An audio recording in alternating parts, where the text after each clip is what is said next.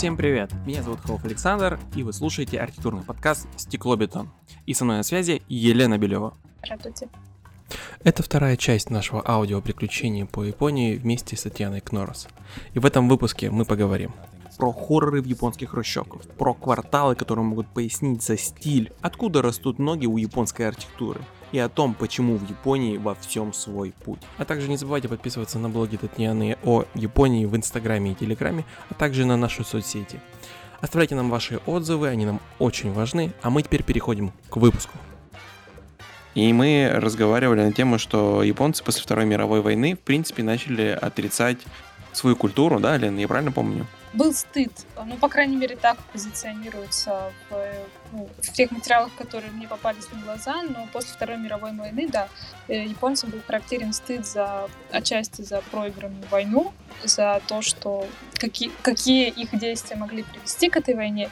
И, в принципе, за свою культуру и пошел очень быстрый э, процесс заимствования именно европейского, mm-hmm. какого-то американского. В связи с этим было некоторое отрицание своей истории. То есть мы тоже, по-моему, про это говорили, про во время, по-моему, Второй мировой войны там э, был памятник, по-моему, Света рассказывала нам про памятник, э, где японцы, по-моему, насиловали корейцев или что-то, какая-то такая история, на их территорию входили, и был памятник э, Шу, в этой истории. Шусенджо, да. Да, вот этой истории, да. и японцы такие, типа, ну было и было, типа, давайте уберем, типа, нафиг он нам нужен. Что-то какая-то такая история. И просто меня тогда удивило именно в сама взаимосвязь, что японцы не очень-то и чтят свои какие-то былые, не заслуги, как это называется, провалы. А, и поэтому я их э, пытался вывести на почему не хотят исследовать вот эти панельки свои, потому что это, по сути, свой некоторый провал, их история какая-то темная сторона, которую они не хотят исследовать. Ну, типа, ну, это ну, было и было. Очень Почему точно. будем это трогать, типа... Может, да, с этим было это точно. Но, да, возможно. Кстати, про Шусенджу у меня есть... Э, познакомилась с прекрасным человеком здесь, э, японец, который вырос в Америке и потом переехал.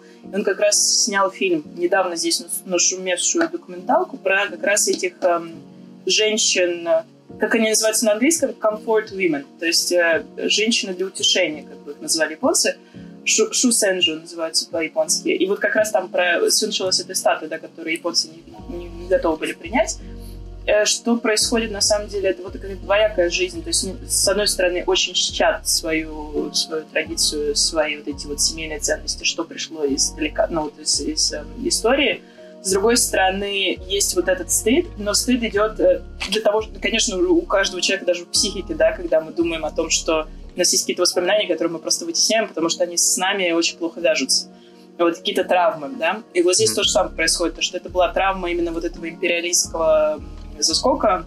То есть, правда, вся страна, вот она, как, ну, наверное, как в фашистской Германии, мобилизировалась э, на какой-то, так скажем, такой странной идеи, что надо захватить весь мир, да, и что мы, в принципе, нация превосходная, у них, правда, на самом деле до сих пор есть это в правительстве. То есть сейчас за рулем правы здесь. И эти правы моего друга, который документалку э, снял, они ему физические угрозы шлют. То есть они, ну, как бы для России это абсолютно неудивительно, но нам-то кажется, что в Японии это ну, все, да. в общем, радужное, да.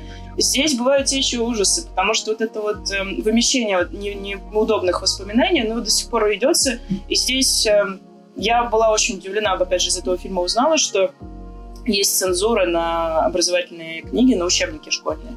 И цензура какая? Не прописанная. То есть здесь есть закон с 2000 по-моему, года, ну, то есть вот начало 2000-х, как раз вот это правое правительство ввело, что если в учебнике будет хоть какая-то вот непонятная информация, неправильная, ненужная нам информация, то учебник может сняться с э, печати просто без выяснения причин, без суда, без э, разбирательств. И больше не будет э, допущен к новым правкам. То есть просто снимается. Конечно, все издательства начали гадать, а что, собственно, снимается. И они просто на всякий случай убирают все непонятные такие моменты из учебников по истории, по крайней мере. То есть ни в одном учебнике по истории сейчас невозможно найти а, достоверную информацию по этой теме, допустим, с корейскими и китайскими женщинами во время войны.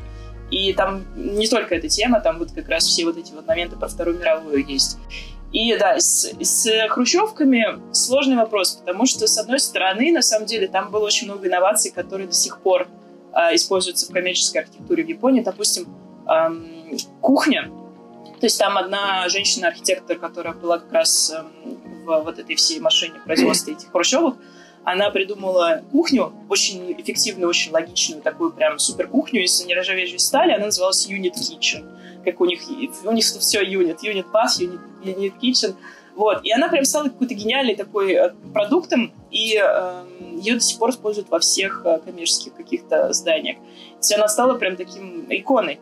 То есть много очень вещей, которые в этих данчи и хрущевках японских, они так называются здесь, э, было придумано, которые вроде как хорошо и вроде до сих пор есть. Проблема только в том, что сами хрущевки по себе, те, которые не снеслись, они сейчас как бы табу. Потому что там остались люди стареющие, которые не могут найти другого жилья, потому что съем жилья в Японии очень сложен, нужен доход, нужен, значит, какой-то гарант. Вот все пожилые люди туда съезжаются, там начинаются вот эти вот смерти внутри домов, незамеченные никем, которые называются Кадакуши, про которые, я думаю, что уже видели какие-то хоррор-фильмы, снятые там. Вот. И, эм, Нет, да, вот, ну, вот в последнее время японские хрущевки, они только в хоррор-фильмах, можно их посмотреть, вот эти вот данчи, которые с 60-х, 70-х построены. Вот. И это не, не случайно, потому что раньше, в 60-е, они были исключительно в позитивных таких семейных фильмах, все было хорошо. Вот. Потом, значит, в 70-е начали снимать порнографию в них. Вот это был какой-то переломный момент, что там какие-то такие социальные, такие непонятные интриги происходят, потому что эти домохозяйки живут одни весь день, и мужья уходят на эту ужасную работу, которая по ночам там занимает, и вот они сидят там, скучают, сравнивают друг друга холодильники, микроволновки, становится скучно, и вот наконец-то вот эта вся эта энергия выходит э, в фильм. Вот. И потом эти фильмы стали так популярны, что там целая серия этих эротических фильмов. Разные компании стали снимать 80-е, 90-е, до сих пор в 2000-х и в 2010-х я увидела, что есть кто-то, кто снимает в этих дальше до сих пор этот же жанр. Боже вот. Мой. Да, но как, вот после этого это был переломный момент, то есть дальше стали ассоциироваться с чем-то таким нечистым, что какая-то социальная проблема. То есть с хрущевками они не удались, правда, социально, потому что они были под конкретное очень общество, которое очень быстро поменялось. Вот, и э, начались проблемы. Вот как раз эти эротические фильмы начали первые проблемы отражать. Вот это вот какая-то недосказанность, отсутствие любви в семьях, вот это вот э, начало развиваться. Потом их начали включать в какие-то такие психологические драмы, прям тяжелые про семью, про то, как все сложно с детьми, с родителями. Потом начали вообще в триллеры делать, и потом, в конце концов, вот 79 ну, в общем, к концу, к концу 70-х уже были хорроры. Прям сначала такие э, ненавязчивые, а потом прям дикие хорроры в 90-е просто в хрущевках японских снимали только они. И, конечно, я думаю, что есть, есть такое отношение у архитекторов, что лучше в эту тему не соваться, она какая-то такая грязная, некрасивая, неприятная, лучше их просто снести. И, как и все здесь, в общем, оно все стоит там 15-30 лет, сносится и строится что-то новое, потому что это абсолютно нормально с точки зрения там этой влажности и эм, новых э, против землетрясений, как это называется-то, ну, в общем, противосейсмических э, нов, новые же технологии делаются. Mm-hmm. И лучше снести, построить получше, поновее, потехнологичнее. Буддизм, опять же, это влажность. Новое всегда лучше. Вот. Поэтому, как бы, все не поняли, зачем я вообще решила эти хрущевки изучать. Интересно, такой формат гетто Там жесткого. у Стрелки есть хорошая статья, но я ее, по-моему, так и не дочитал о, про эти хрущевки. Она, по-моему, так, так это я, я, я ее писала. Да? Все, класс. Саша, придется зачитать. Придется. Да, она, она была на стрелке, потом я Рокдейли перепечатала, так что можно и там, и там. О. Вот, кстати, интересно, будут ли в России когда-нибудь хрущевки скоро? Ну, то, что, типа, уральская там всякая хтонь э, уже перекочевывают в хрущевки. Типа, да, это окей тема, да, проект там Ильи Маза, ШХД «Зима» о рефлексии вот этой хрущевской советской. Можно спросить, что такое хтонь? А, хтонь — это что-то вроде мифологии. Русская да, такой... Печаль, тянущаяся такая прям. Скорее, вот именно связанная с э, мистификацией каких-то mm. явлений. А, то есть а, какие-то там да, домовые, да? Да, да, только она еще, помимо того, что тяготеет к традиционной русскости, да, там, то есть всякие там... Кикимора! Кикимора! Кикимора, да, кикимора. Вот, это классический пример хтонь, да.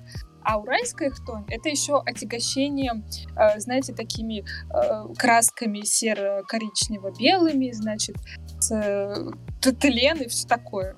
Ну, типа, потому что Кикимора сама по себе очень яркий и красочный, скорее, образ, uh-huh. да, если традиционная русская, как uh-huh. представляется, то уральская хтонь — это грусть, печаль, тоска, боль, тяжело. Вот примерно uh-huh. в таком ключе. Снег везде.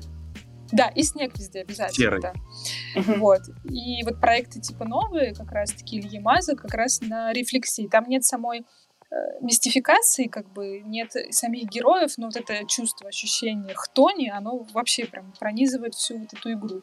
Плюс музыкальный ряд своеобразный. Опять надо сказать, что вот этот проект — это игра бесплатная, ее можно Да, скачать, да, да. Она... Это чисто по рефлексии, посидеть, да. А можно выкинуть окно, а, телевизор из окна, спуститься да. вниз с мусором, прогуляться до магазина с сигаретами, и как бы все очень грустно там. Вот да, да, да. И то есть как бы у нас не делают хорроры про хрущевки, то есть у нас сейчас как раз тот период, когда делают сложные фильмы, да, там э, про малые города, как раз-таки, где mm-hmm. вот классические, классические хрущевки и все такое. Э, сейчас вот эти чики вышли, я не знаю, смотрели mm-hmm. или нет. Ну, вот. я понимаю, но не смотрела. Вот, да, то есть сериал, да, про маленький русский город, как раз-таки там эти райончики те же самые. То есть мы докатимся, видимо, еще до русского хоррора.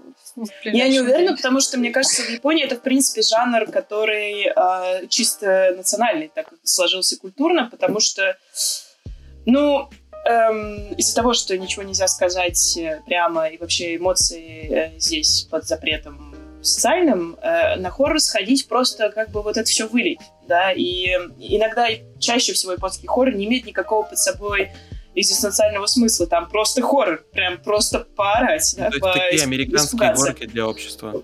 Да, да, и он, конечно, у него есть какой-то свой вкус, свой стиль этот японский, и он же, на него, в принципе, очень многие равняются, даже те же американцы. Японский хоррор считается самыми жуткими, самыми страшными. Да, да, да, да, да.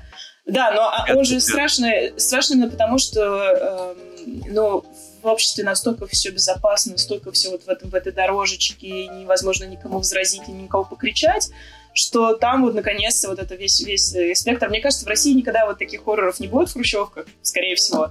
Вот. У нас как раз наоборот. У нас вот это вот потлениться, похтониться, погруститься, это, конечно, святое, да, вот это разница. В, надо говорить еще, не забывай про Японию, что это единственная страна, в которой средний класс — это почти все. Это уже в, том числе заслуга как раз этих данщиков, потому что, кстати, когда эти хрущевки очень связаны с этим феноменом. Сейчас это уже перестает быть правдой, если честно, но вот 70-е, 80-е можно было с точностью сказать, что действительно это так и было, что правда весь средний класс он такой был, он был весь одинаковый, с этими мужиками, которые выходили на работу в 7 утра, ехали на электрически 2 часа, и потом возвращались в 12, с этими домохозяйками, с холодильниками, с детьми. Вот, вот это все было правдой, это правда была вся страна такая. Она сплотилась, произвела этот результат. Но потом, когда она произвела этот результат, было некоторое разочарование, ну, наверное, логично предположить, что потому что результат был не для них, то есть сначала им, э, в газетах писали каждый год, что вот там э, э, государство теперь, значит, посчитало, что у каждой семьи там есть стиральная машинка в этом году, да, и у каждой семьи там еще больше, вот в следующем году будет вот это. Каждый раз вроде как план выполнялся, но в конце концов, когда уже у всех стали э, дома и холодильники, и машинки, в общем, все было понятно, что вот вроде как комфорт мы достигли, а все равно жили-то в итоге в этих хрущевках очень, очень тесно, 40 квадратных метров, да, не было никакой, никакой мобильности по вот этому расширению в жилье, да, все стало страшно дорого, эти страшно дорогие цены на землю из-за, пузыря экономического. То есть началась какая-то вот диссонанс начался, потому что газеты уже ну, как бы уже не знали, что печатать, потому что вроде как по продуктам понятно, вроде все продукты есть, вроде вся техника есть, но жилье и самое главное, вот этот вот именно well-being, ну, это как бы по-русски сказать, да, благосостояние именно вот, то есть mm-hmm. человек имеет время на то, чтобы пожить. Вот этого не было. То есть все работали как прокаженные, и потом началось вот это разочарование в этой мечте японской, про вот это, что мы наконец-то нашу, нашу проблему вот с войной решили, мы наконец-то вышли в вот эту вот там семерку этих э, супер продвинутых стран экономически. Но вот это чувство было, что а, а что это нам-то дало, нам среднего класса дало в итоге ничего, потому что мы все равно работаем как белцы в колесе. Ну и ладно, куплю себе новую стиральную машинку, чтобы облегчить труд, который как бы, ну, То есть труд немножечко облегчится. Ну хорошо, а дальше что? Мне нужно будет больше работать, чтобы купить новый холодильник, который тебе чуть-чуть еще больше облегчит труд. Новый пылесос, который чуть облегчит труд. То есть это был какой-то бесконечный круг э, сам ну, уроборос. Вот. И э, было вот это разочарование. И 80-е был этот пузырь, когда вроде как, ну как раз вот они катились на вот этой инерции. Mm-hmm экономического прогресса, прорыва. Строилось очень много всего, сносилось, строилось, вот это все прям вот оно начало цвести, вот этот постмодернист э, японский страшный, который просто строили абы что, коммерция прям готова была принять... да? Очень много, да. Он, конечно, многое уже снеслось, но выглядит многие здания с 80-х до сих пор прям потрясающе. Но вот как эти лав-отели, там они до сих пор, э, многие даже жилые здания могут выглядеть так интересно. Постмодернизм прям чистенький. Вот. И эм, что случилось в 90-х, да, пузырь лопнул, а многие остались без работы. До этого это была какая система, что пожизненное работа, э, трудоустройство это было нормой. То есть человек, мужчина обычно выходит из университета или сразу из школы, идет в компанию, компании у него есть абсолютно стабильный карьерный рост, который очень легко прогнозировать, он просто по годам. Да, становишься старше, вот там уже тебе 50, ну, скорее всего, какой-то начальником отдела точно будешь. У тебя там социальное все решено уже, все путевки в санаторий, там, все страховки, все-все-все за тебя компания делает. Там детей в школу буквально отводят за тебя.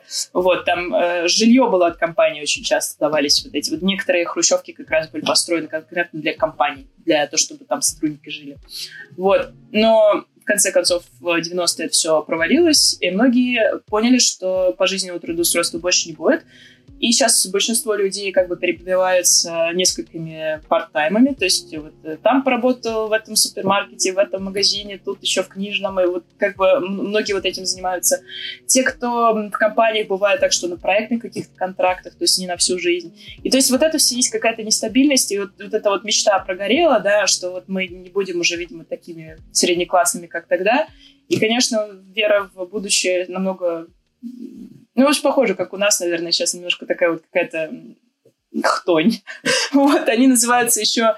Как же это поколение называется? Ну, в общем, как бы такое грустное, потерянное поколение называется, да, Lost Generation. То есть в 90-е, когда вот эти дети родились уже, они родились в стране, которая было по зданиям понятно, что все было здорово по каким-то привычкам родителей до сих пор, там, которые были готовы тратить много денег на еду в ресторанах. Они понимали, что это странная вот ситуация, да, вроде тут так, а тут так. И вот у них это как-то в голове с самого детства не зашло. И тут они растут и понимают, да, сейчас я закончу школу, пойду в универ, а что дальше? А, а где вот это вот счастье, которое у нас у родителей было? Но я явно не могу позволить себе там квартиру, вот эту ипотеку всю жизнь, да? То есть вот это вот потерянное поколение, оно до сих пор потерянное, и у них как раз вот идут в эти все разные сублимации, как вы говорите, там, э, аниме, вот этих да. Кикамори, то есть нет никакого какого смысла, все вот э, то, что снаружи, оно не совпадает с тем вот этим чувством внутри. Да, и вот, э, да, проблема. Как на японскую архитектуру повлиял этот э, лопающийся экономический пузырь в 91 году? Mm-hmm. Ну, во-первых, весь постмодернизм его как ветром сдуло. Единственный, наверное, этот вот мой звездный преподаватель Кита Гавара, он до сих пор делает вот эти формы какие-то, ну, конечно, уже более эм, привитые. Так, давай, вот мы... Ки- Китагавара. Китагавара от суши. Вот, mm-hmm. он делает уже такой более поэтический постмодернизм. То есть он, конечно, не, не, в, не в своем расцвете, он был совсем другой. Ну вот, но сейчас вот постмодернизм его сразу же забросили в 90-е, потому что, во-первых, денег уже не так много, во-вторых, ну, как бы нужно больше думать, да, видимо, сносить будем не через 5 лет, а через, видимо, 30. Вот. То есть уже вот эта вот легкомысленность к архитектуре немножко пропала. Вот. Ну и сначала э, по инерции все равно оставалось вот это, что мы там продвинутые архитекторы, да, мы будем строить э, круто, интересно, чтобы было красиво. Все равно вот это осталось тяга к красивой, к чему-то красивому, к эстетике, которая была возможна с большим количеством денег, которой можно было развлекаться. Но теперь, конечно, это было уже более осознанно, что вот мы там вложимся в это, чтобы было красиво, да, и то есть вот это поколение с Кинга Кума, там с кто там еще у нас известный. Тогда он, тогда он. Да. Ну, тогда он это еще, еще он старее, чем они все, сильно.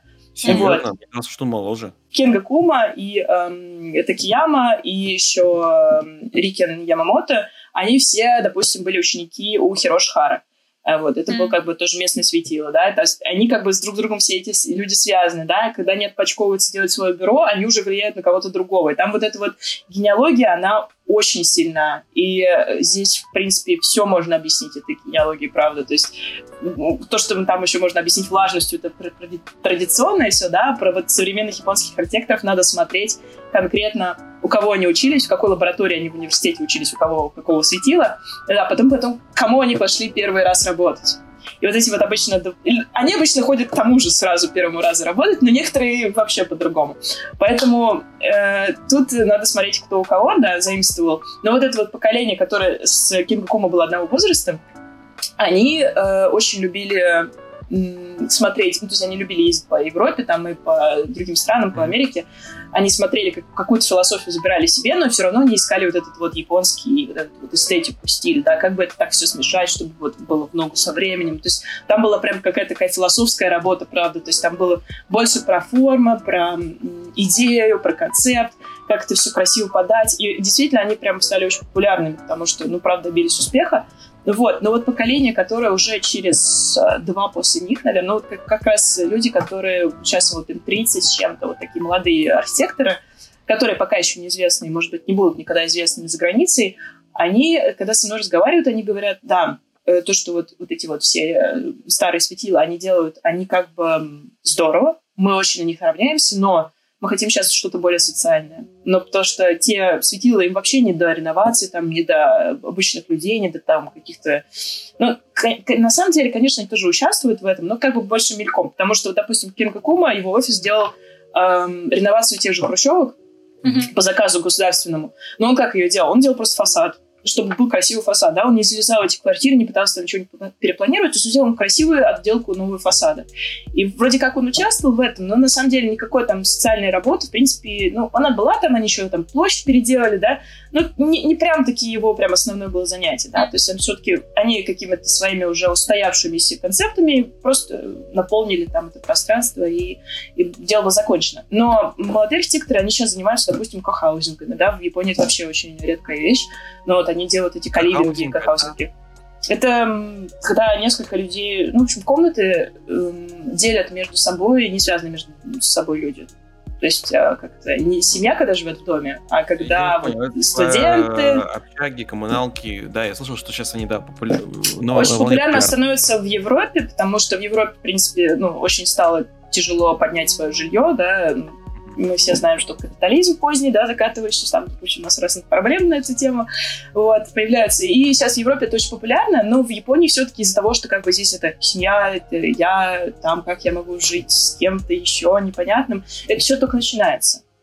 И э, они как раз, вот э, молодые архитекторы, они пока на волне вот этого вот э, принятия новых э, реалий, потому что старые архитекторы, они как бы, когда с ними говоришь, ты понимаешь, что их ну, не то чтобы не интересует, они просто уже совсем давно в другой теме. Они не готовы вот, эти, вот этими заниматься какими-то микроизменениями, которые сейчас вот, вот происходят прямо вот сейчас, потому что там надо заново все начинать буквально.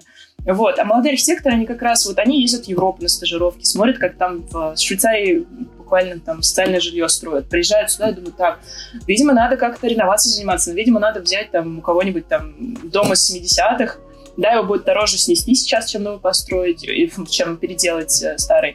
И давайте его переделаем под housing. То есть они находят э, клиентов, которые тоже отвечают вот этим новым запросам времени. Как-то вот у них получается, но эти, э, это очень маленькие такие проекты, которые прям надо откапывать, откапывать, потому что, конечно, все сейчас заполнено там Кенго Кума и а, остальными ребятами, да, там а, Джуна Оки. Вопрос в связи с этим. Я, насколько понимаю, в японской архитектуре вообще социология — это не самая популярная тема. Потому что, например, я когда смотрел лекцию Кен... Кенза Танге, mm-hmm. вот, он вообще рассказывал, что самым важным для него проектом в его жизни это проектирование домов после о, тайфуна, по-моему, тайфун какой это был, который снес очень много домов, и он э, отказался там от многих своих проектов, пошел туда к людям, начал их спрашивать, что вы хотите, какие вы дома, и он начал помогать им проектировать дома. И для него это стало одним из самых важных проектов, потому что он почувствовал, что он делает что важное для людей. Как я понял, в принципе, социальная как бы, тема вообще японской культуры особо не так касалась. потому что они там принимали там немножко авангард, но они не пытались проектировать проектировать какие-то новые миры, как это какой-то новый социальный строй, как да, это да, да. по всей Не, Европе. на самом деле был, была такая попытка, вот когда был метаболизм как раз, там было буквально mm-hmm. несколько лет, и потом поняли, что метаболизм просто технологически не, не катит. Вот, но там была попытка, конечно, вот это вот э, мечтательство, и в том числе Кен, Кензо Танки был вообще там главным э, подстрекателем этого всего.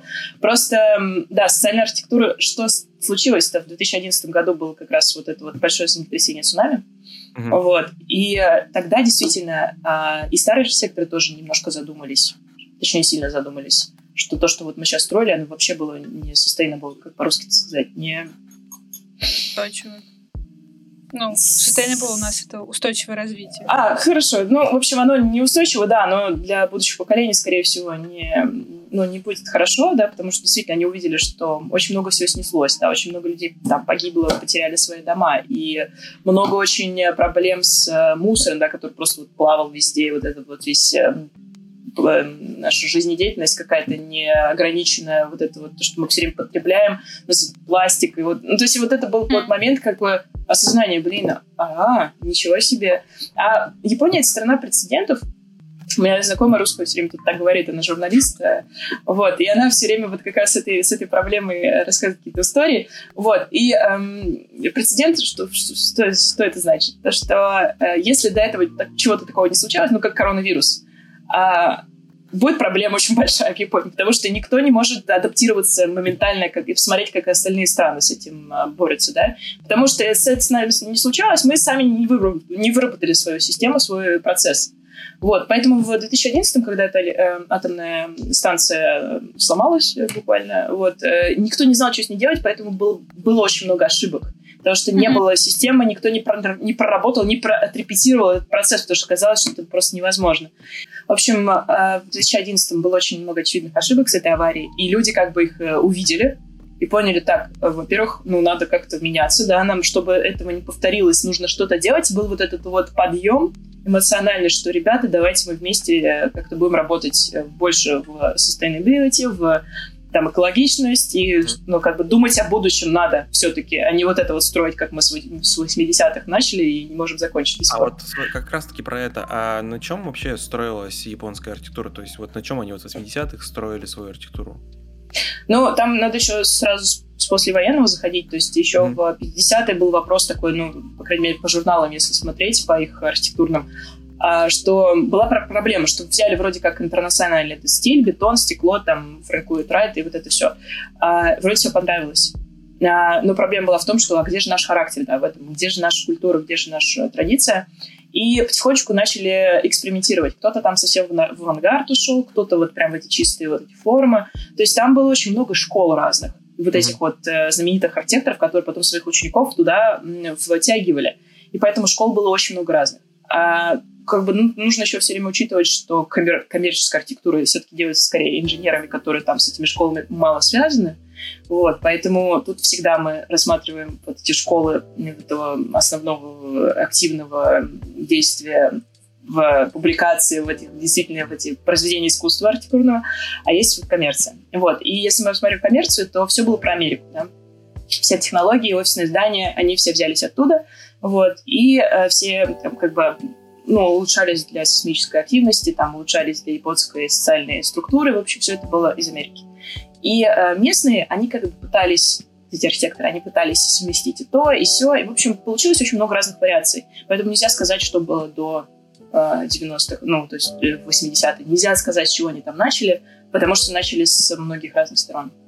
Но вот был очень доминирующий постмодернизм, да, тогда, в 80-е интересно, что постмодернизм. То есть ну, наверное, не Чем... в нашем понимании, скорее. Но даже вы знаете, что у Кинга Кума есть там э, здание вот прям супер постмодернистское. Про, вот на него смотришь, и невозможно сказать, что это Кинга Кума. Это прям невозможно сказать. Там прям вот эти какие-то страшные, огромные, непонятные формы, просто комические какие-то, которые очень сложно с ним связать. Но да, там, правда, когда вот только вот 80-е были, все вот в этом были... Как она выглядит? А она, по-моему, называется М3, что ли. Сейчас я посмотрю в интернете. Я просто вижу какое-то здание тут... М3 э, можно Каримская колонна. Ой, не Каримская. Да, вот, это оно, это колонна. оно. Да, да, это оно. Мое. М3, по-моему, называется. Просто интересно, что именно постмодернизм прижился. Ну, то есть при всем изобилии разных-разных течений, да, да, это. когда модернизм М2. начал разваливаться на К2, части, да. да, в, не только в постмодернизм, там, деконструктивизм и так далее, и так далее, и так далее, да, они выбрали именно это. Ну, Думаю, Америка. Интересно. Скорее mm. всего. А, Америка и, наверное, вот это просто постмодернизм, он больше всего связан с коммерцией, мне кажется. Потому что все-таки здесь вот из-за этого экономического бума был просто дикий рост потребления, потребления всего. И постмодернизм, он же как раз пере, под, по, про потребление вот этих форм, которые как бы какие-то такие элементы, которые вот от, от, отовсюду взяты, перемешаны. Вот смотрите, как я могу, вот у меня такая экстравагантность, я могу и это, и это отсюда заимствовать и всем показать, и вот это все такое прям про потребление если обратиться к лекции, да, про минимализм, mm-hmm. что там все плисневеет и, и порастает грибком, постмодернизм — это всегда материалы ну, как, как мне кажется, постмодернизм это про материалы фундаментальные, да, то есть, во-первых, да, да. про бутафорские, то есть про наличие каких-то псевдо-элементов, э, выполненных из пластика, пенопласта и так далее, и так далее, которые, как бы, ну, не сказать, что не способствуют росту плесени. Во-вторых, это бетон и, ну, как бы такие капитальные стеклянные и бетонные конструкции. Ну, то есть, как бы сложные формы, да, да. Как, Нет, но как... с бетоном тут, в принципе, уже работали, да, после войны довольно часто, потому что, ну, правда, mm-hmm. удобнее офисные здания из этого строить. И уже разобрались... Э, ну, как, на самом деле, это надо учитывать, что там скорее не бетон, а офисные здания здесь строятся из арматуры. Вот. И бетон — это скорее там фундамент и там первые этажи, да, а все остальное — это как бы вот, ну, металл. Вот. Для землетрясения просто так лучше. И... Mm-hmm с этим как бы нет проблем, потому что, во-первых, вся коммерческая архитектура, которая здесь есть, там постмодернизм в основном была коммерческая архитектура, там, или каких-то там государственные, там, не знаю, вот это же, опять же, М3, я не помню, М2, что ли, не помню для чего, но там есть вот этот Fuji телецентр, который прям телецентр для, для местного государственного телеканала, да, и он там прям пост, постмодернизм, постмодернизм погоняет. Вот, и это все делается, потому что деньги никто особо не считает, там, 80-е, да, и понимают, что если что, мы снесем, построим еще один. Лучше даже будет. Также будет еще интереснее, что как бы, и мы еще можем бюджета еще больше под это загнать, и как бы не было такой мысли, что это потом еще долго стоять должно. Тут вообще никогда такой мысли нет. В принципе, когда кто-то что-то строит, это стоит там лет 30. Вот после 2011 уже начались вот эти вот э, мысли о том, что деньги кончаются, что мы уже очень долго стагнируем, и что еще Олимпиады, которая до сих пор не произошла, да, мы очень много туда денег в конструкции, в констракшн индустрию загнали, и вот началась какая-то такая, такое э, как называется по-русски, господи, не, не могу уже разговаривать нормально, без английских слов.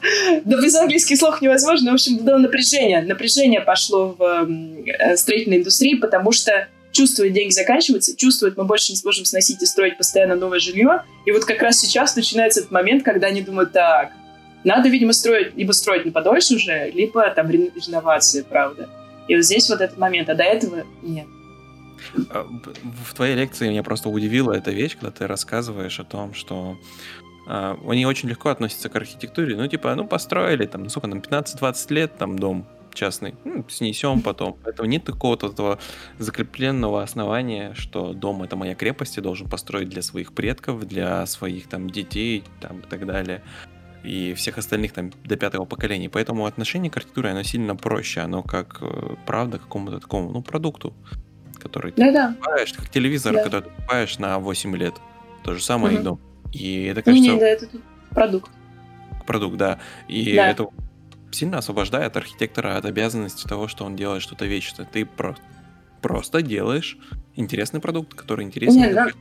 Ну вот как раз, как раз вот сейчас местные новые архитекторы, они пытаются как раз избавиться от этой идеологии, да, но в том числе, когда мы все равно понимаем, да, продукт с продуктом, но архитекторы, которые добились какой-то славы, они все равно это воспринимают не как просто продукт, а как продукт эстетичный, э, смысленный, красивый, который будет кого-то радовать. Вот здесь вот а... просто разница между коммерцией и некоммерцией, наверное. Да, я, я хотел бы, наверное, эту мысль подкрепить тем, что э, именно вот это вот осмысление архитектуры как продукта в какой-то момент, оно позволило, наверное, архитекторам э, Японии сильно быстрее расти, потому что архитектура, она постоянно... Больше заказов. Больше заказов, она постоянно обновляется, ты чувствуешь себя более свободно, ты не чувствуешь на себе эту ответственность, как это у нас было. Вот у нас, например, когда э, начали появляться первые хрущевки, их же вообще запланировали ставить на 15, по-моему, 20 лет. Потому что Это потом весь Советский Союз, он Да. там поднимется, и все, мы к херам застроим новым нормальным жильем. Вот. А по итогу получилось, что мы до сих пор живем в этих всех 15-летних панельках. У нас э, И что самое политика- интересное, зачастую Да. предпочитаем выбирать вторичку, то есть покупать панельку, а не новое жилье. Потому что это некоторая привязанность, а вот в Японии этой привязанности нет. И как бы поэтому у них архитектура так сильно, сказать, быстрее закрутилась, завертелась, быстрее она начала развиваться, в отличие. Да-да. Нет, привязанность это, это да, ее, ее правда нет, но ее никогда и не было. В этом, наверное, вся весь смысл, Ну да. потому что она тут не было такого, что дом это вот то, что все им не меняется, потому что даже те, которые традиционно дома не строили там в 15 веке, они строили так, что потом они там гниет балка, да, они заменили там, прогнила вся комната, они комнату перестроили целую, да, и то есть этого не было такого, что вот моя комната, что же будет, нет-нет, они понимали, что оно скорее всего прогниет, и вот здесь нужно было все время какой-то такой ну, буддистский такой вот этот настрой, что все течет, все меняется, мы тогда и дом поменяем, мы сами поменяемся, зачем нам об этом переживать, все, все придет, в общем, мы это все переделаем. Вот минимализм, наверное, пошел. Ой, не минимализм, а метаболизм пошел. Да, метаболизм, кстати, он, мне кажется, родился именно в Японии по этой причине, потому что хотелось то же самое, но более технологично, как бы так это... В больших масштабах. Да, в больших масштабах. Но он, кстати, его... Я очень долго все время пыталась узнать своего профессора, почему все-таки метаболизм прогорел, потому что вроде идея гениальная, да, почему вот Мгм. осталось всего в Токио всего два здания, которые можно назвать метаболистским, это Накагин отель, который уже просто сносит практически вот с минут на минуту, вот, и эм, другое здание, Sky Building называется, Юджи Ватанами построил в Синдзюку. И э, я все время на них смотрю, понимаю, да, они действительно выглядят ужасно, но я не понимала, почему сама идея метаболизма, почему дальше никто не развивал, и почему на эти капсулы в Накагине, в том, в том здании, никто не заменил в итоге. Потом оказалось, что там основ- основная причина технологическая, что когда метаболизм, ну вот вся идея была в том, что ты ставишь а, вот это ядро, ну как э, где лестница, коммуникации, трубы, вот это вот, вот это вот са- самый Ствол. стебель, стебель, стоп, с- ствол. Вот, а на него насаживаются капсулы, которые как листья все время Мгм. сменяются. Проблема оказалась в том, что технологии так быстро развивались, что то, что уже было в стволе, они обветшали. Уже за пять лет буквально они становятся неприспособлены для новых каких-то технологических прорывов, которые хотят в листья уже поставить, в эти новые капсулы, да? Там будут новые трубы, новые, новые электрические какие-то приборы, которые уже не могут потянуть, старые, старые вот эти вот э, э, ядра не могут потянуть эти новые листья. И просто сама идея просто оказалась абсолютно не способной к, к жизни. Вот. Хотя кра- красиво, да, но казалось бы, э, что ядро можно там вроде как внутри поменять, но тогда в чем смысл? Да почему просто новое здание не построить сразу и все? И вот. Чё себе. И такой вопрос, вот когда ты смотришь как архитектор, да, на японскую архитектуру, и, наверное, когда потребители тоже смотрят, те, которые- люди, которые хотят заказать себе дом в стиле, в японском стиле, они, как правило, обращают внимание на одну такую вещь, это японский минимализм. Это, наверное, одна из первых вещей, которая выделяется в японской архитектуре. Давай поговорим немножко про него. Что это вообще такое? То есть вот ты в своей лекции затрагиваешь эту тему, и она безумно мне нравится, о том, что японский минимализм это не просто какое-то буддийское течение, это еще и практическое применение. Точнее, имеет практические корни к этому, что там все гниет, все продувает, и поэтому просто держи меньше, чтобы оно просто все не сгнило. Все Ну, пространство. плюс Но, еще. Да, но наверняка огонь. есть что-то больше еще за этим. Давай вот про это. Но там, на самом деле, не то, что прям больше... Так, тот факт, что все гниет, да, понятно, что лучше не оставлять лишние вещи где-то, ну, лучше не, не ставить, грубо говоря, какую-то большую тумбочку, которую невозможно сдвинуть, потому что потом под ней окажется какой-нибудь сад грибов. Вот. А потом, э, это, это первое, да? А потом есть еще проблема с тем, что а так как мы все хотим, чтобы продувалось и дышало во время лета, вот этой погоды невыносимо влажной, а, оказывается, что если мы строим все из дерева, из бамбука, из бумаги, чтобы это все продувалось, потом это все очень легко горит и сдувается тайфунами. Вот. И, и заливается дождем, тоже, что там сезон дождей. И здесь какая ситуация? Когда все горит, надо все срочно выносить из дома. Очень, все должно очень компактно, в принципе, быть себе сделано, потому что дом уже просто не останется, да? точно не останется. Поэтому хоть что-то, чтобы потом выжить э, после этого, лучше всего взять какой-то сундук, да, и в сундуке все хранить. Этот сундук можно легко вынести быстро. И поэтому там все, вся мебель, она, в принципе, переносная в японской вот этой традиционной э, старых аристократических домах. Mm. Все переносится туда-сюда. Но еще почему переносится? Потому что когда у нас меняется погода, у нас э, меняются еще функции у комнат. Мы же там эти перегородки тоже не просто так ставим. Мы, допустим, летом одну комнату, ее лучше, потому что ветер там дует с той стороны больше, использовать там под э, спальню, mm-hmm. да, а другую комнату под гостиную. И таким образом тоже нужно мебель переносить, нужно эти все перегородки пере- передвигать, и там это все трансформируется постоянно. Но ладно еще летом и зимой, да, еще в течение дня просто там можно все трансформировать. То есть были специальные люди, я уже не помню, как называются, в, такие придворные э, работники, которые занимались как раз тем, что они передвигают перегородки в нужный момент и переносят вещи из одной комнаты в другую. Там, э, там еще тогда не были, как называются, в общем, встроенными, да, они были переносными. Вот, и когда гости приходят, да, гости приходят, и этот человек, он берет, значит, эти татами, Кремник. переносит в нужную комнату, там расстилает их, потом он переносит ширмочки какие-то, там вот эти сундуки с чем нужно, да, столики, и вот он все принес, и хорошо, да, потом еще нужно перегородки поставить, так чтобы комнату побольше сделать, там, в сад открыть вид, значит, тут поставить от комаров вот эти вот с удара и от солнца бамбуковые такие шторочки. То есть там вот эти вот все слои постоянно могли наращиваться и убираться постоянно. И там тайфун, большие тяжелые деревянные двери приносились, вот которые совсем с э, внешней стороны дома. То есть вот очень много этих слоев, перегородок разных, с разными функциями. И вот эти вот эм, вещи декора, они переносились туда-сюда. Вот. А поэтому тоже минимализм, да, потому что мы не будем в, ничего в пространстве ставить надолго и лишнего, чтобы это просто не переносилось туда-сюда лишний раз. Вот. Ну и чтобы вынести в случае пожара быстро, все компактно, все взял и вышел. Вот. И, и да, а и влажность. Внешне ее видит в простоту. Вот это, это как при, перешло, трансформировалось? Ну, во- во-первых, это, мне кажется, когда у тебя все в интерьере, просто ты будешь думать, зачем мне, собственно, э, стараться, когда все это может, правда, сгореть завтра. вот. Ну, конечно, это мое такое отношение, я точно не могу mm. сказать. Потому а, что а, изначально-то изначально это все равно крыша и экстерьер, он был довольно искусно сделан, потому что из Китая да. даже были, да. были э, заимствования очень многие. Вот, и храмы все очень непростые, да, все сделано прям там и красным все сделано, иногда золотым э, красят, да. Просто дома людей попроще, понятное дело, почему не делались, да. Дома богатых людей, ну, сложный вопрос, правда, я не могу сказать.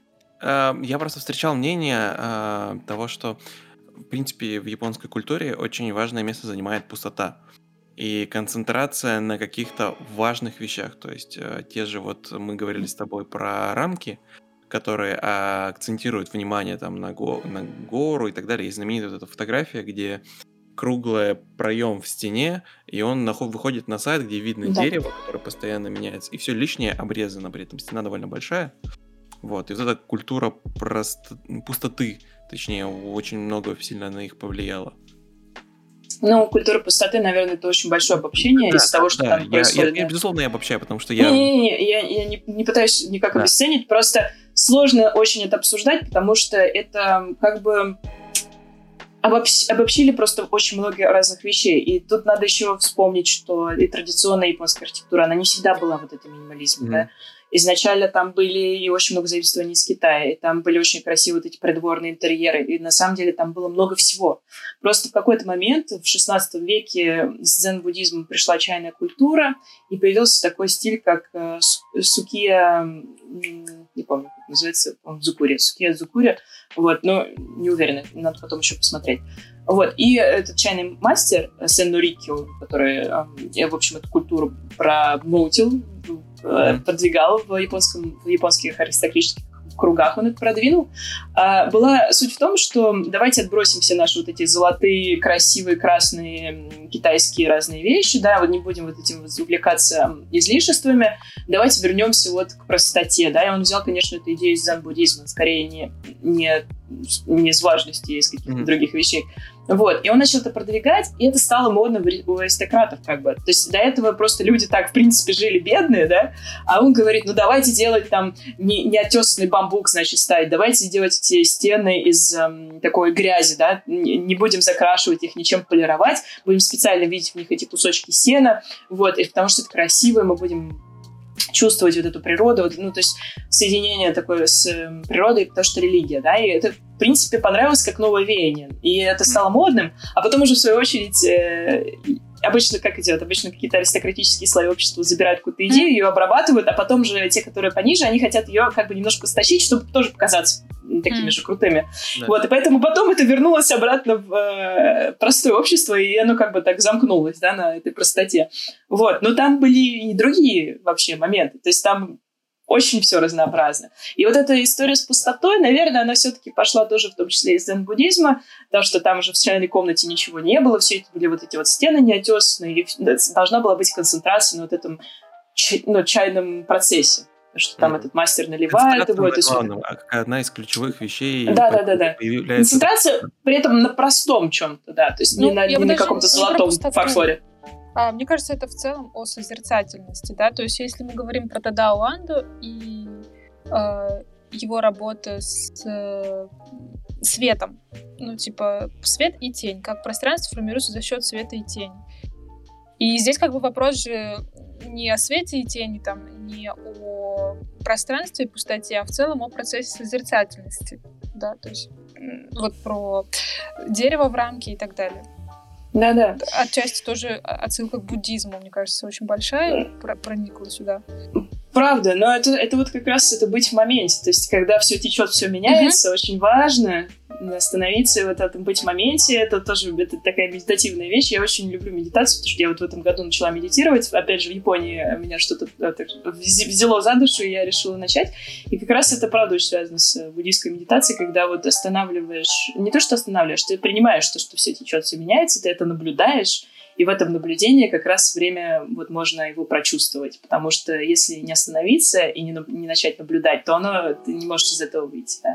И как раз, мне кажется, очень много вот этой традиционной и храмовой японской архитектуры, и, в принципе, вот этого домашней, оно как раз, да, имеет вот это качество, что там очень много пространств, в которых можно, правда, созерцать.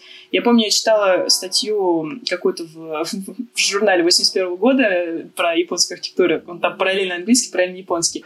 И какой-то исследователь писал, что эм, в Японии, если посмотреть на то, как японские фотографы фотографируют архитектуру, они фотографируют все фронтально. То есть 2D получается такое. То есть они видят стену фотографируют стену, да, они как бы пытаются показать пространство. А западные фотографы, в свою очередь, всегда фотографируют эм, как бы немножко с угла, чтобы показать, как, как там мебель стоит, как все в пространстве работает, объем объем, да, перспектива, объем. Вот, и сравнивал просто буквально одно здание, которое там, вот это Waterfall House, по-моему, взял и смотрел, как японцы фотографируют, и как западные архитекторы и фотографы фотографируют, и просто там очевидно. Вот. И здесь тоже, на самом деле, э, суть, наверное, в всех этих чайных домах и в традиционных зданиях не в пространстве, а в поверхности. То есть mm-hmm. все внимание должно происходить на поверхности. На поверхности либо открытая вот это вот между двумя столбами, либо закрытую вот этими двумя mm-hmm. фусумами или стенка.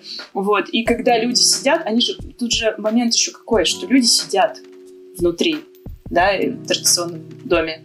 Они не двигаются, как мы там переходим из одного кресла в другое там, да. Они сели, и они сели фронтально в стене или э, открытому, ну, открытому вот этому вот проему они не будут садиться как-то по диагонали, там, чтобы посмотреть в угол, потому что это просто нелогично. И поэтому как бы ты уже сел, да, и положение не особо меняется. Только нужно встать, потому что прилично там пересесть, нужно немножко привстать, передвинуться, да, и поменять свое место. И как бы здесь статичность есть в интерьере. У нас этот интерьер может восприниматься как что-то такое, нам постоянно можно куда-то перейти, а здесь пришел, сел и смотришь.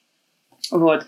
И э, именно поэтому вот э, там есть вот эти токаномы, это как э, такое токанома углубление в стене, которым как раз все свои самые праздничные, нарядные какие-то элементы декора семья выставляла для гостя. То есть это в гостевой комнате было такое углубление. И туда, в зависимости от сезона, вешали свиток с какой-то с какой-то поэтической такой строчкой про этот сезон или про какое-то конкретное такое э, что-то, что происходило в данный момент. И потом еще и кибана стоял. Ну или какой-то другой предмет, который символизирует достаток, там, в общем, что семья хочет показать и э, чем похвастаться, да. Но это было очень лимитировано для вот этого вот эконома, она фронтально, да, и к ней как бы садились и смотрели именно в ту сторону, да, то есть как бы выбора даже особо не было.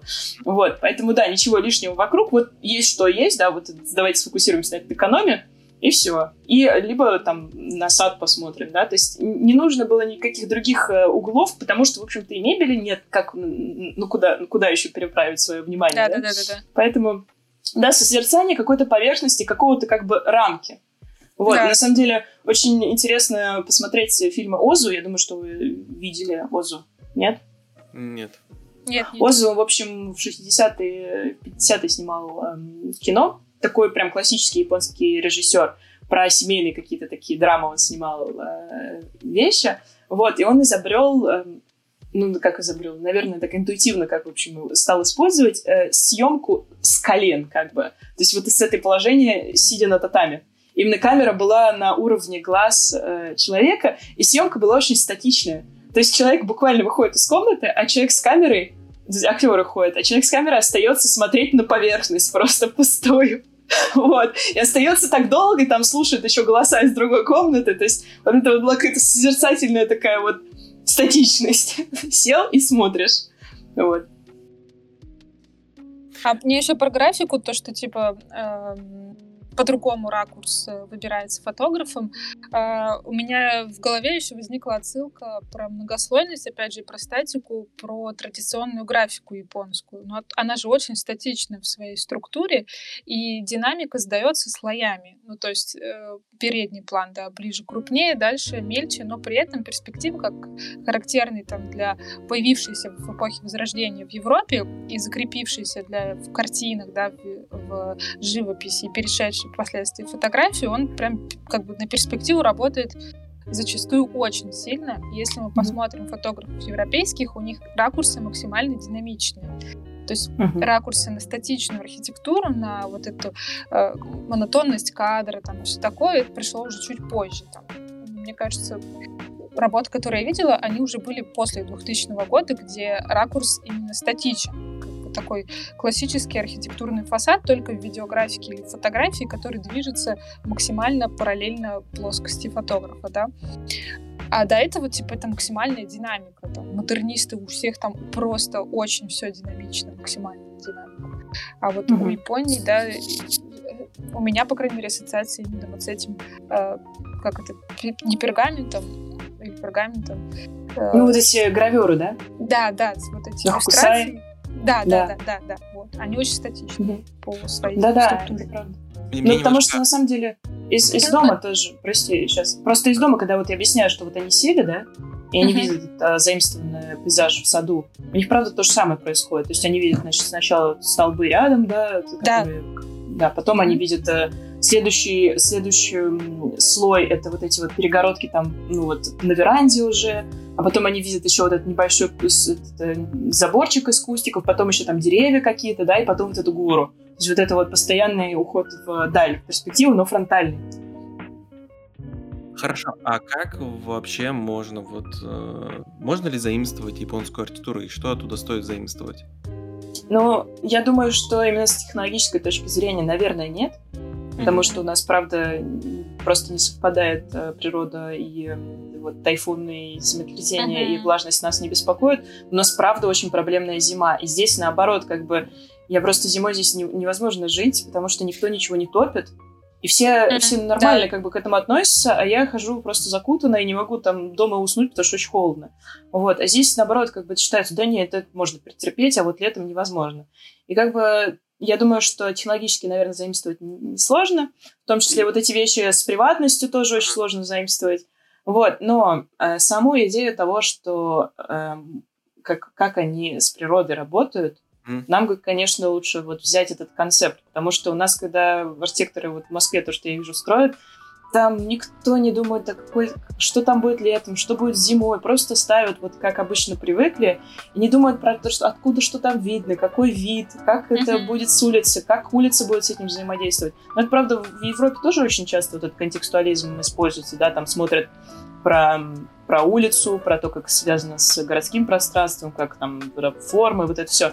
Но здесь, скорее, в Японии это не про формы, да, а про интровертность этого то есть это больше интровертное чувство. Про Европу я бы сказала, что этот контекстуализм экстравертный, да, они смотрят в первую очередь про городские вот эти вот уже существующие формы, вокруг все.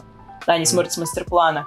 А здесь я думаю, что они скорее смотрят вот из этого маленького своего участочка, они смотрят, как бы вот мне максимизировать этот э, доход от э, природы, да, что мы можем от нее взять. Где мы можем там увидеть Луну, с какой стороны. природы. Ну вот я бенефит привела как доход в голове, я, я даже подумала, господи, как же я странно говорю. Нет, слушай, даже, в этом каком-то смысле это более правильное слово. Пытаюсь подобрать более другое. Но мне доход ну, очень нравится. Как бенефит? Бенефит, наверное, какой-то бенефит. То, что мы можем взять, и что чем мы можем пользоваться. Просто, допустим, никто, наверное, не думает, там, с какой стороны в какой сезон Луну видно, да. Здесь mm. иногда архитекторы, правда, задумываются, а с какой стороны будет Луну видно. Я там из ванны могу, наверное, сидеть в ванне и видеть Луну. Это же, наверное, так здорово. вот. Конечно, это какой-то такой идеалистический случай, но, правда, они иногда строят такие э, индивидуальные дома, что прям вот думают, так, а я буду сидеть в ванной. Я разговаривала с своим профессором как раз Китагавари, была у него дома, э, и у него там на... У него пентхаус, там ну, как бы такая большая терраса, он в таунхаусе живет в Токио, прям посередине Токио, э, рядом с Индюку. И у него там пентхаус сверху стеклянный, и выходит прямо на сад. Но в этом пентхаусе стоит просто ванная. Просто ванная. И все, больше ничего нет, просто ванная, и она выходит на сад. И он хотел, да, он хотел сидеть в ванной, вот смотреть на сад, и у него вот это вот, э, вот это как раз вот созерцание, оно же ванная же самое оно, да, ты сидишь, никуда не торопишься, у тебя вот этот вот вид. Это же так прекрасно. Мы бы никогда, наверное, в жизни не стали использовать целый, целый пентхаус на то, чтобы, да, одну ванную поставить, но это как странно. Нам же надо максимизировать, так что там и шезлонги, и что можно было там и тусовки делать, да. и, и, не для и гостей можно поселить. Да, а да, да, показать да. гостям. Ну, такая экстра, экстравертность да, вот эта, да. да. да. Это вот. очень, кстати, часто в России штука, на самом деле очень занятная. Я столкнулась с этим, когда приезжала в гости на дачу, и там мне сказали такую тему, что люди в этом дачном поселке, это, кстати, на озере Таватуй, для тех, кто местные не в курсе, в общем, люди зачастую красят забор снаружи. То есть показать, э, что снаружи все классно, а внутри у них как бы, ну, вообще там срач, капец и кошмар. Но снаружи показать, что все красиво. И вот э, делают пространство, когда самое, самый красивый вид, э, самые какие-то дорогие штуки ставят именно гостям. То есть в гостиную все, самые крутые виды уходят в гостиную, тусовочное место делаются, да, на крыше где-то, вот не для себя, не, не себя поставить в ванную, созерцать, а показать гостям, что типа смотрите. Ну, вот здесь, наверное, гостей как бы тоже есть такой вот момент, что гостиную, правда, туда самое лучшее все ставят, и как бы хотят тоже показать гостям, это тоже очень важно. Но эм, про вот эта вот связь с природой, это не про гостей, правда. Вот mm-hmm. связь с природой будет скорее для себя, чем для гостей. Конечно, гостям можно там тоже садик показать, но это будет уже ну, не так важно. То, что гостям нужно материальную вещь показать, там, ну вот у меня такие-то вот есть, э, там, не знаю, что они там коллекционируют виниловые пластинки. Ну, это я сейчас про настоящее время говорю. Но это уже просто так редко бываешь в гостях в Японии, потому что, ну, все живут в этих своих маленьких коморках, кто снимает, да, кто там эм, ну, человек с состоянием, да, он, конечно, зовет гостей. То есть профессора довольно часто зовут к себе студентов, там, показать, вот я так живу, если будешь хорошо учиться, вот посмотреть, что будет у тебя. Как бы это на самом деле очень даже хорошо считается. То есть нам показалось, что привел наш профессор к себе домой, показывает, как у него там все красиво и богато. И мы бы думали, господи, как же он хвастается, так неприятно. Ну вот, а здесь это наоборот. Он делает да, ну понятно, что у нас такого не бывает, но мне, я сначала думала, как странно, что они все зовут и хвастаются всем, что у них есть. Это как-то так неприлично по, по нашим стандартам. А потом я спрашиваю всех вокруг, и студентов, они такие говорят, ну что, что это же такое просто... Он до нас не зашел, он нам выделил время, показал, как можно жить, как бывает вообще, как бы что мы можем достичь и он как бы в нас верит, что мы, наверное, тоже сможем. То есть он как бы это, это совсем по-другому воспринимается. Это вот это вот, эм, то есть он прожил столько лет, и он, он показывает нам, как может быть. И вот мы можем к этому стремиться. Вот. Так что тут тоже есть вот это вот какая-то есть показная, показной момент, но он какой-то немножко другой, да, он скорее про то, что вот как еще бывает, смотрите, как я, как я мог, и вы можете, наверное, тоже. Но не знаю, Занятно. может быть, э, я додумала. Интересно. У нас, мне кажется, в России ни, ни один профессор, ну, кто у нас преподавали, никогда никто не, не звал никого в гости. И, кстати, э, большинство, ну, по крайней мере, тех преподавателей, которые у меня были, было не принято хвастать даже объектами, которые ты построил. Ну, потому что у нас как бы нечем Я помню, нет, у нас преподавательница Матвеева, за ней э, числилось да, несколько объектов, весьма симпатичных в городе по тем временам, во всяком случае, когда я училась. Но когда ее спрашивали в объекте, она всегда открещивалась и говорила, ой, да ладно вам, давайте не будем об этом. Ну, то есть типа не говорит, не хочет. Не, не, здесь э, вообще что, что происходило, то, что некоторые архитекторы, у них есть просто курс такой, что они вводят э, своих студентов по своим объектам и рассказывают, вот смотрите, я так еще сделала, вот mm-hmm. так еще сделал, а вот мое бюро еще вот тут вот сделало что-то. И абсолютно нормально, и это считается, наоборот, большая честь сходить, посмотреть, что он сам рассказывает про свой проект. Вот, поэтому действительно, у нас вот есть какая-то, что ой, нет, нет, нет, мои успехи не, лучше не надо, потому что как-то некрасиво. При этом у нас можно хвастаться какими-то другими вещами. То есть у нас вот это вот есть показнушность там в одежде, там в машинах. То есть у нас как-то такая вот немножко в другую сторону мы смещаем этот фокус. А здесь э, наоборот, то есть эти известные архитекторы скорее будут одеваться довольно спокойно и без э, выкидонов, и не будут ходить все в черном какие-то там космических своих... Ну, наверное, в Шигаме только можно сделать исключение. Он, правда, очень э, такой э, экстравагантный человек, но скорее в нравах, чем... Вот, то есть они, наоборот, они какими-то другими вещами вот... Э, в каких-то других вещах скромны, а в этих наоборот. Mm-hmm. Мне, мне но... больно задело вот это, что архитекторы наши все ходят вычурные, все во всем черном.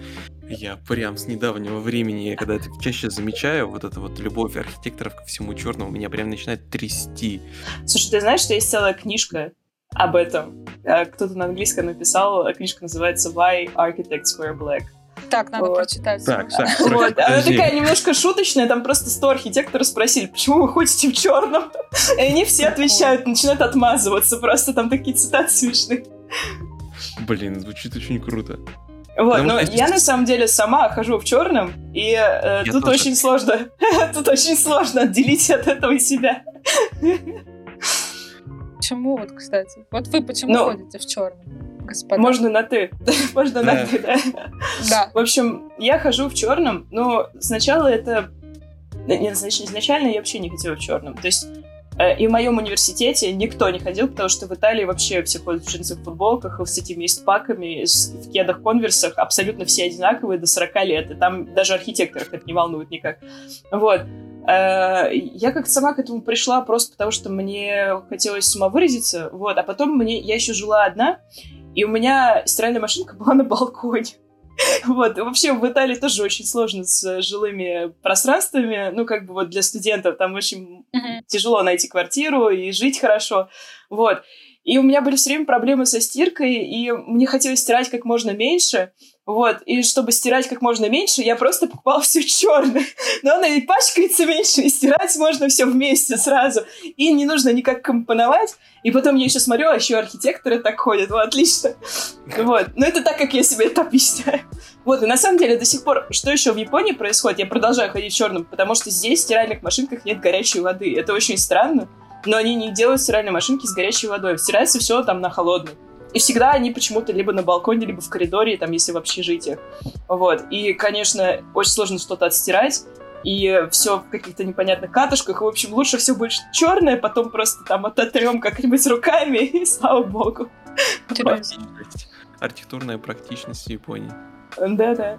Не, ну, вот, ну, черное да. действительно, да, практично.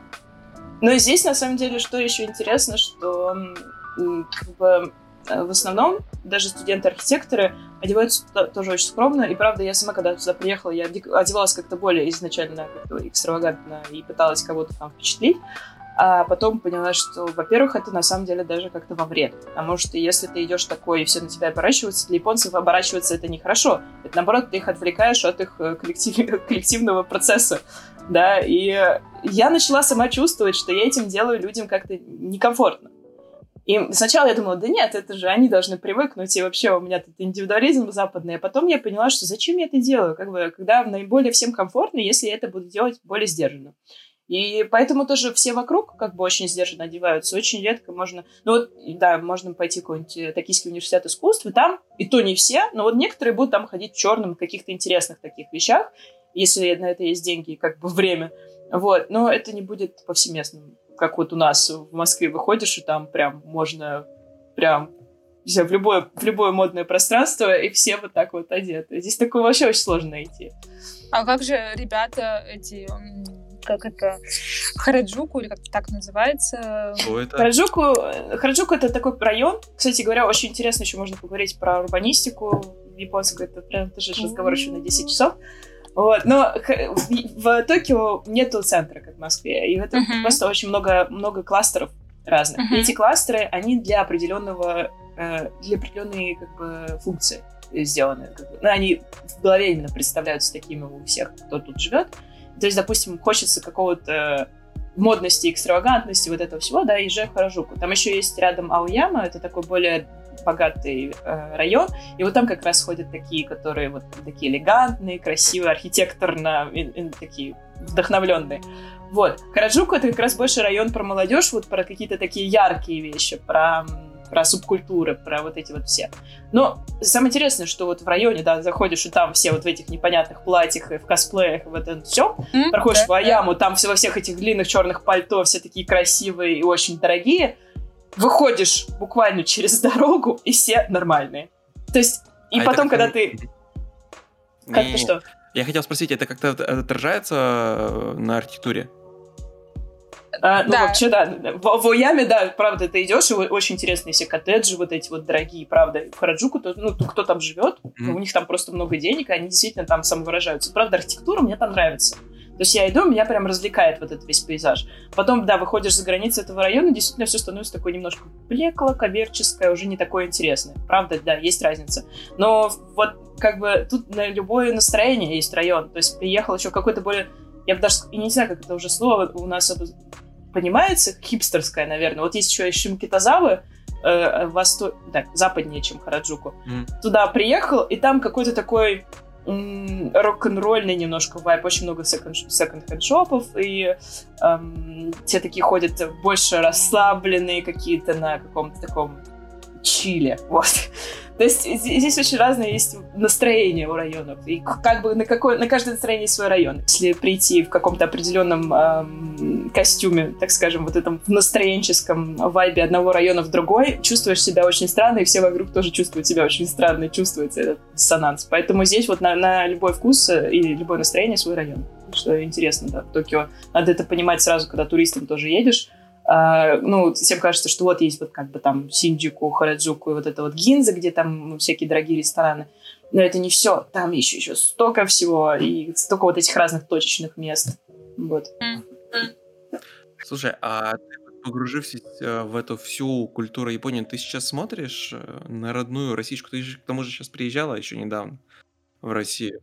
Как ты смотришь на всю российскую архитектуру, учитывая то, как ты глубоко погрузилась в взаимосвязи культуры японской и ее архитектуры? Ты не хочешь какие-то параллели в России тоже с нашей культурой, что-то?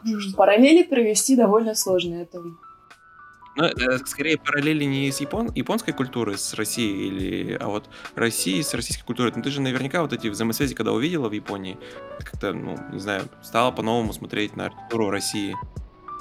Нет, конечно, я больше стала на нее смотреть как э, продукт э, вот, вот этого социального какого-то кода, да, потому что наша архитектура, она про вот эм, про внутренность, про то, что вот мы все такие защищенные внутри сидим, и вот эта вот закрытость, и вот мы такие все уютные, mm-hmm. и мало людей, да, вместе внутри.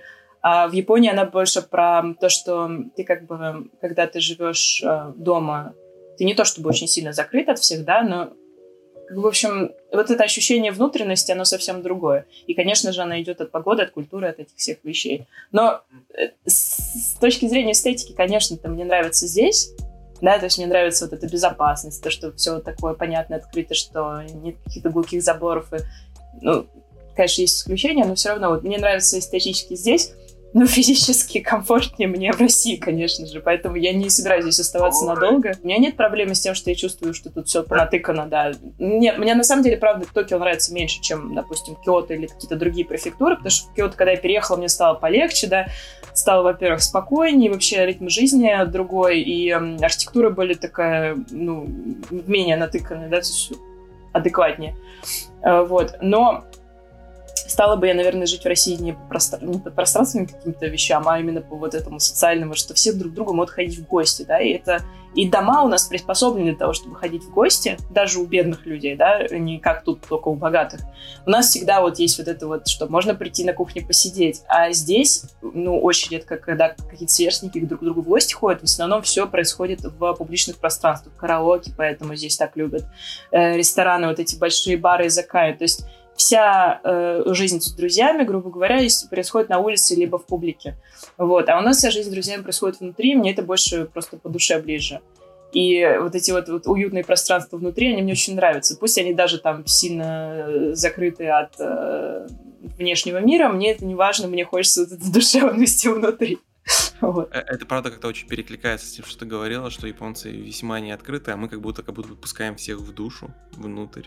Не, на самом деле там как бы есть такая зеркальность, то, что они открыты на уровне вот этого вежливого общения, да, то есть они э, не будут на тебя там ругаться, они очень дружелюбно с тобой общаются, да, но потом невозможно подъехать никому внутрь, в душу. Потому что просто не принято, во-первых, говорить какие-то вещи прямо, не принято про свою семью разговаривать с друзьями сильно, да, не принято там про какие-то свои мечтания, там вот эти вот все вещи, которые мы любим на кухне обсудить в 4 утра, они у них невозможно никогда обсудить. А у нас хотя бы на кухне в 4 утра можно, да, и поэтому мы очень долго выбираем, мы такие злые, долго выбираем, с кем бы, в общем, обсудить. Очень вот сложный отбор проходит, фильтр, вот, сначала там поругаемся, потом еще посмотрим, а достоин ли он нашего, нашего общества, недостоин, в общем, потом вот этот процесс происходит, и все, друган, нормально. И вот тогда это самый-самый такой момент, когда получаешь больше всего достатка от, этой, от этого общения. А здесь сколько ты не старайся, сколько ты не ходи по этим караоке, сколько вы не, не будете там утром, ночью там обсуждать какие-то вещи, вы никогда не дойдете до этого момента, когда ты можешь его пригласить на кухню и вот прям за жизнь. Вот. Но это, конечно, личный абсолютно момент, потому что существует очень много русских, которые здесь живут, им, в принципе, это нормально, они вообще не любят обсуждать какие-то такие вещи, им это не нужно, но мне нужно. Вот, поэтому я об этом говорю. На этом мы заканчиваем наш подкаст. Спасибо, что весь год были с нами, слушали нас, и всем хороших праздников, и с Новым годом. Пока!